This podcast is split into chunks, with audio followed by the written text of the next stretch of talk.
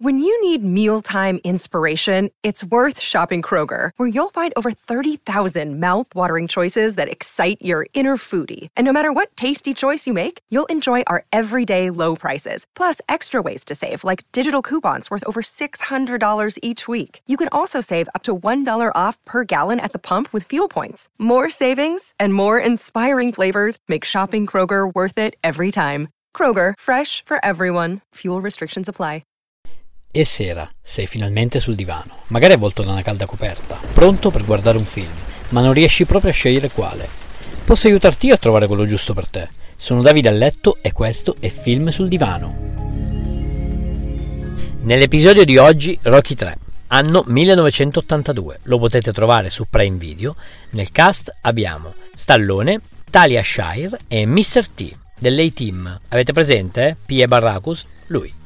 Dopo aver battuto Apollo, Rocky è diventato il campione del mondo dei pesi massimi e difenderà il titolo diverse volte, 10 per la precisione, diventando così una vera icona americana, tra spot, serate di beneficenza e altri eventi. Ormai vive nel lusso, cosa che lo porterà alla decisione saggia di ritirarsi, ma uno sfidante lo provocherà dandogli del codardo, Clubberlang, un gigantesco pugile nero cresciuto davvero nell'odio. Rocky quindi cederà alla provocazione e chiederà a Miki di fargli da allenatore, ma Miki rifiuterà, dandogli una tremenda notizia, cioè che gli ultimi incontri per difendere il titolo erano incontri di comodo, cioè non incontri truccati, incontri fatti su misura per Rocky per farlo vincere senza troppi sbattimenti.